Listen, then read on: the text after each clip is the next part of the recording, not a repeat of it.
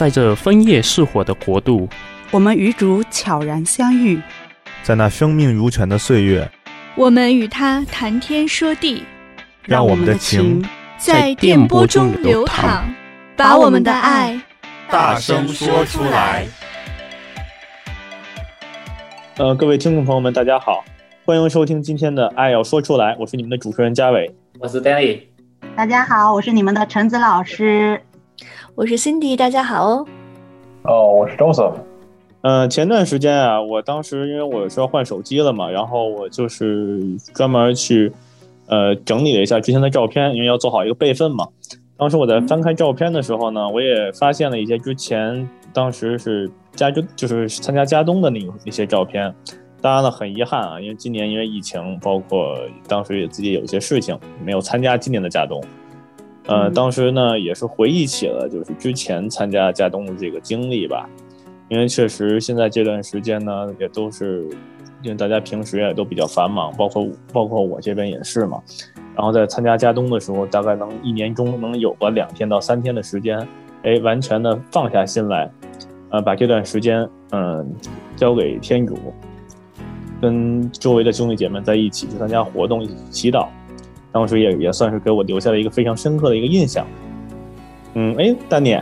我记得之前你也曾经参加过家冬，是吧？对对对对，家冬给我的印象非常深，这个体验非常棒。呃，想到讲到夏冬，我也想到我参加过另外一个，呃，也很棒的一个。DJ 活动叫呃加都活加叫基督火力营，不知道你有没有听说过？嗯，有听说过，有有听说过，但是这是个什么样的一个毕竟形式呢？呃，这个是非常挺神秘的哈。真的？怎么个神秘法？因为因为是这这个火这个毕竟一辈子只能参加一次，所以、啊、呃哦这么神秘，对。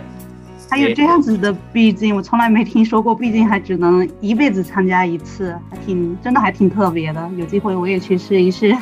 得去试，而且我觉得你得、嗯、呃准备好的时候再去试，不要等那个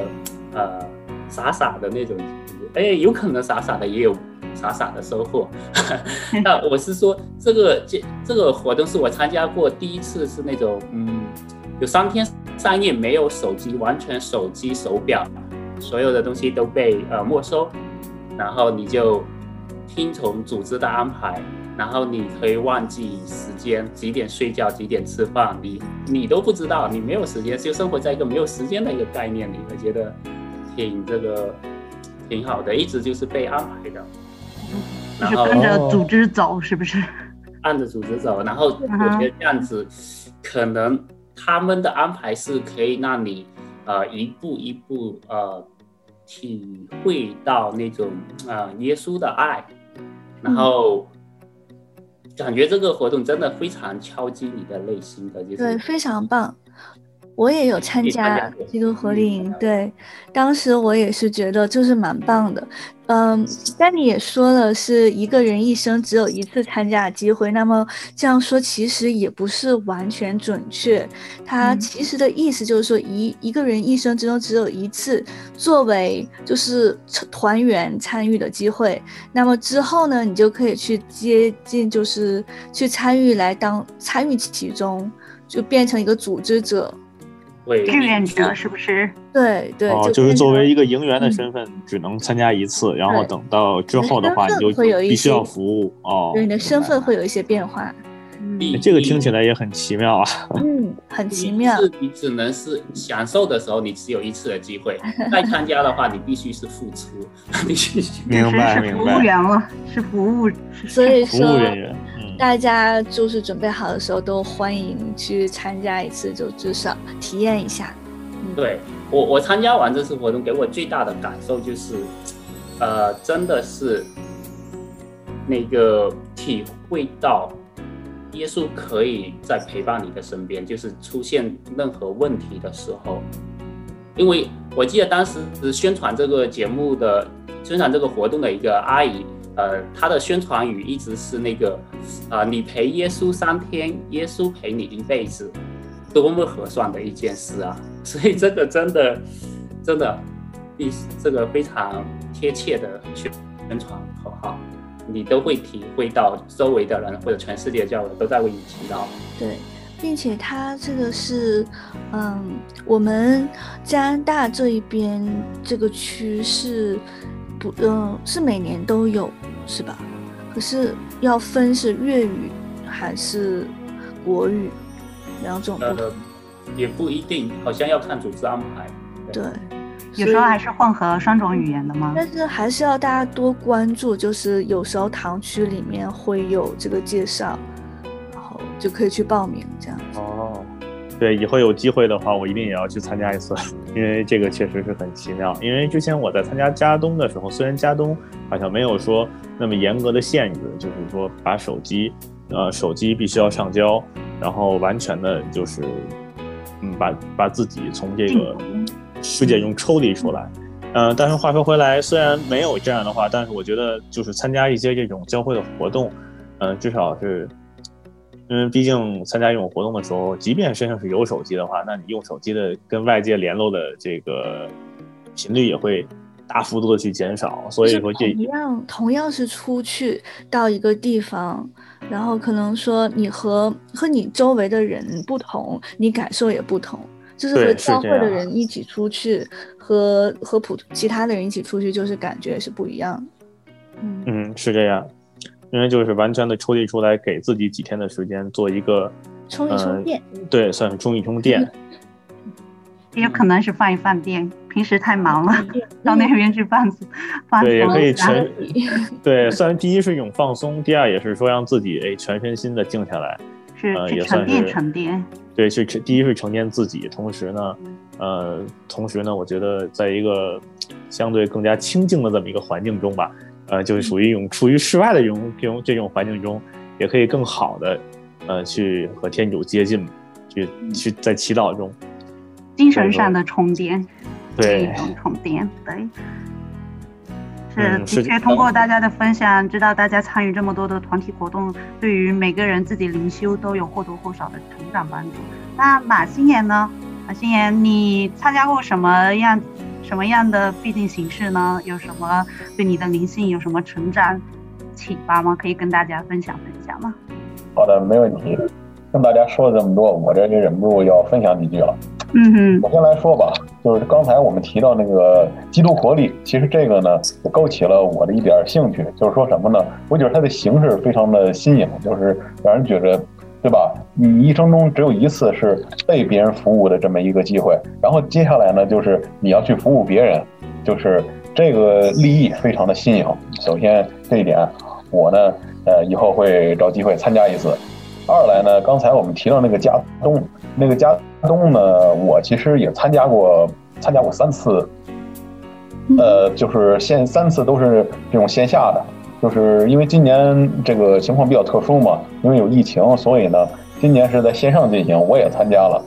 呃，如果大家没有参加的话，我可以稍稍的跟大家分享一下我的感受。就是它呢，也算是一种新的形式，就是我利用这个 Zoom 这个软件，就是它用这种线上的形式，它有那种就是全体营员的这种大的这种集会，然后也有每个小组的这种分组讨论，对吧？类似于 workshop 这种东西，同时呢，还可以跟你们神师就是一对一的，就是就是交谈。这样的话呢，就是呃，在我们就说疫情当下嘛，我们在线上也可以完成，就是往年我们在就说那个宿营地完成的这个。怎么说呢？这个家东的这个这些呃内容，然后接下来嘛，我想说说重点的，就是我自己这边，毕竟给我感受比较深的是，我们就是圣人堂，我们这个鲍思高青年之家的这个国语，毕竟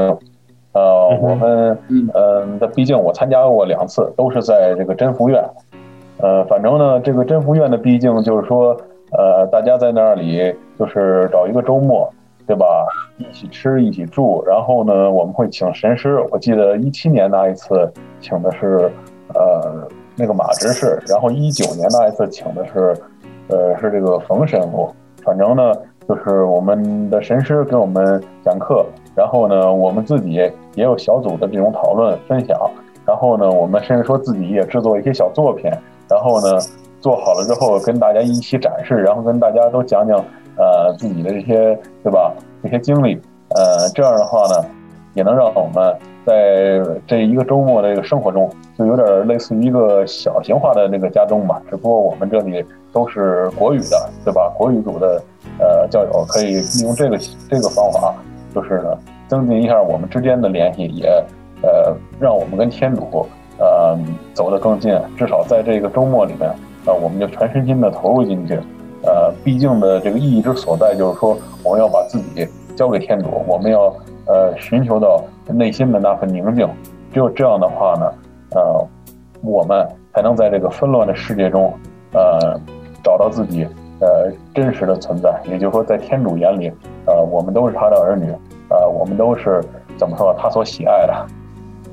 嗯嗯，分享的非常的深刻。好，谢谢